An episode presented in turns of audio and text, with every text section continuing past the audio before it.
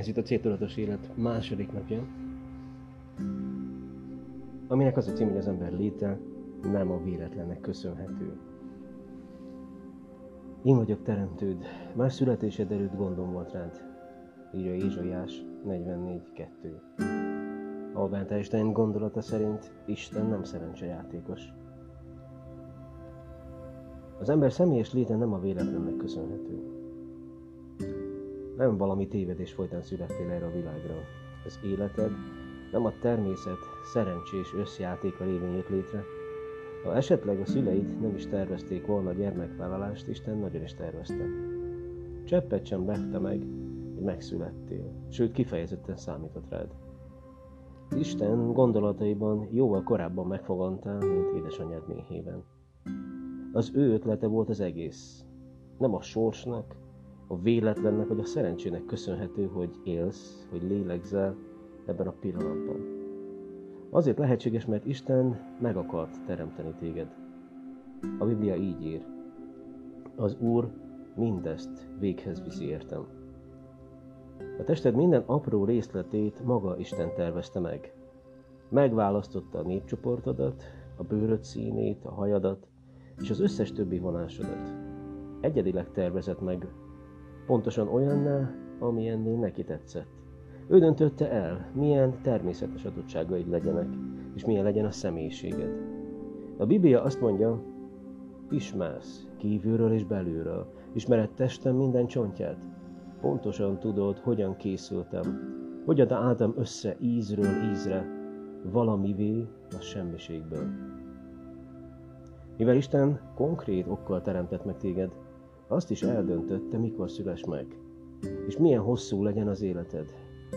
Előre kiszámolta életed napjait, pontosan meghatározva életed és halálod időpontját is. Alaptalan testemet már látták szemeid.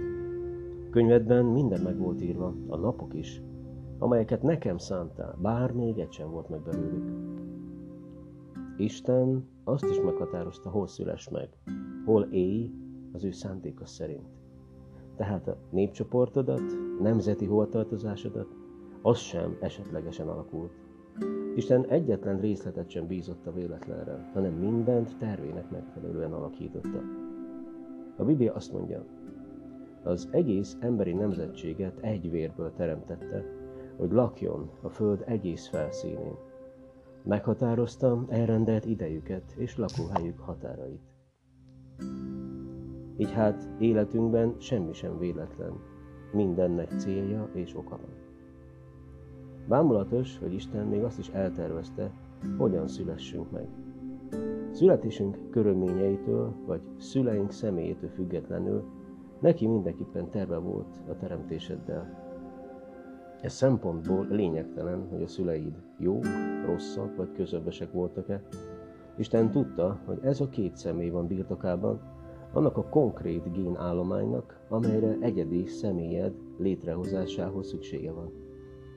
Bennük volt meg a DNS, amit fel tudod használni, hogy megalkothasson téged.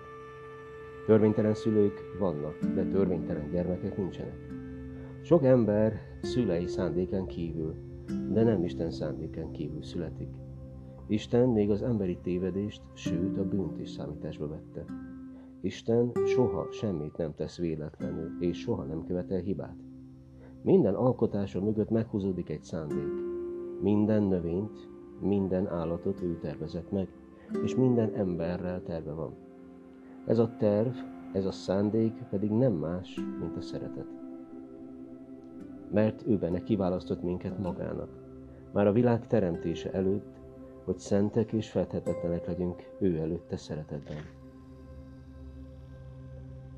Isten gondolataiban már a világ teremtése előtt ott voltál.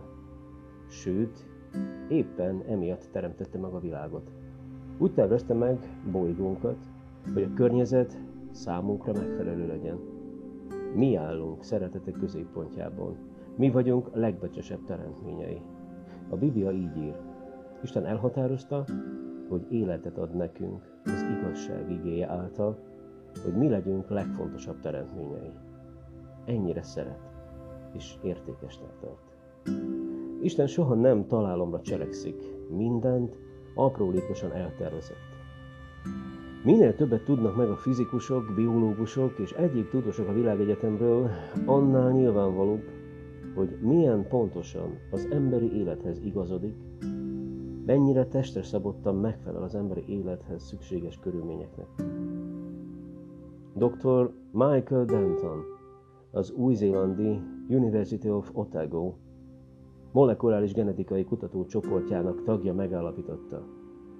A biológiai tudományok révén felhalmozott összes bizonyíték azt a központi állítást támasztja alá, hogy a kozmosz egy gondosan megtervezett, egységes egész, amely alapvető okaként és céljaként hordozza az emberiséget.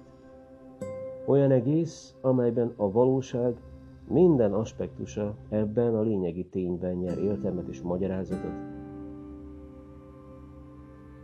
Több ezer évvel korábban már a Biblia is megfogalmazta ezt, ezt mondja az Úr, aki a földet formálta. Nem kietlennek teremtette, hanem lakóhelyé formálta. Vajon miért döntött így Isten? Miért volt érdemes annyi energiát belefektetni a világegyetem megteremtésébe? Azért, mert ő a szeretet Istene. Felfogni szinte lehetetlen ezt a fajta szeretetet, viszont semmi sem megbízhatóbb ennél a szeretetnél.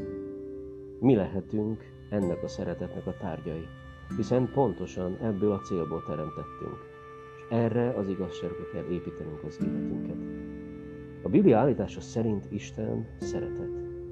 Nem egyszerűen van benne szeretet, hanem ő maga a szeretet, ez a jellemének a lényege. A Szent Háromság közösségében tökéletes szeretet uralkodik. És ebből tudhatjuk, hogy nem azért hozott létre bennünket, mert szükség lett volna ránk. Nem arról van szó, hogy magányos lett volna. Egyszerűen éreztetni akarta velünk szeretetét. Azt mondja erről. Ti, akiket születésedek óta hordozok, világra jövetelek óta viszlek, vénségetekig ugyanaz maradok. Őskorotokig én hordozlak. Én alkottalak, én viszlek, én hordozlak, én mentelek meg. Ha nem lenne Isten, mindannyian a véletlen szüleményei lennénk. A világegyetem véletlenszerű, kiszámíthatatlan játékának következményei. Ezt a könyvet sem lenne érdemes továbbolvasni, hiszen az élet úgyis értelmetlen és jelentéktelen lenne. Nem mondhatnánk meg, hogy mi a jó és mi a rossz, és nem remélhetnénk hosszabb távú jövőt, mint amennyit a Földön eltöltött néhány kurta év jelent. Ám Isten létezik, akinek oka volt arra, hogy megteremtsen bennünket, és így életünknek is mélységes értelmet adott. Ezt azonban csak akkor fedezhetjük fel, ha Istent tesszük meg életünk kiinduló pontján. A római levél 12. fejezetének harmadik verse így foglalja, így lehetne összefoglalni. Önmagunk megértésének egyetlen pontos módja az, ha megismerjük, hogy kicsoda Isten, és mit tesz értünk. Russell Keffler verse összefoglalja mindezt. Okkal vagy, aki vagy. Gondos terv része vagy. Egy kincs, egy külön alkotás, egyedi teremtmény, semmi más. Okkal vagy, amilyen vagy, kezében hibátlan anyag. Keze véghez vitte tervét, ő látta az anya mély mélyét. Két szülő, kiket ő szánt neked. Szereted vagy nem szereted, ők is egyedi terve részei. Rajtuk a mester kézhegyei. Tudja, fájdalmat súlya nagy. Ő sír veled, mikor rátszakad, de szíved alakul terhe alatt, és az isteni jellem felé halad. Okkal vagy, aki vagy, Mestered alkotása vagy. Szeretett, kedves teremtménye, hiszen ő sem emberi elme szüleménye. Vizsgáljuk meg a céljainkat. Elmékedj rajta, a léted nem a véletlennek köszönhető. Tanult meg az igényt, az Úr, a te alkotód, aki megformált az enyémében. Izsajás 44.2. Gondold át, Isten egyedi alkotása vagy, jellemed, családi háttered, külsőd, mely vonásait esik nehezedre elfogadni.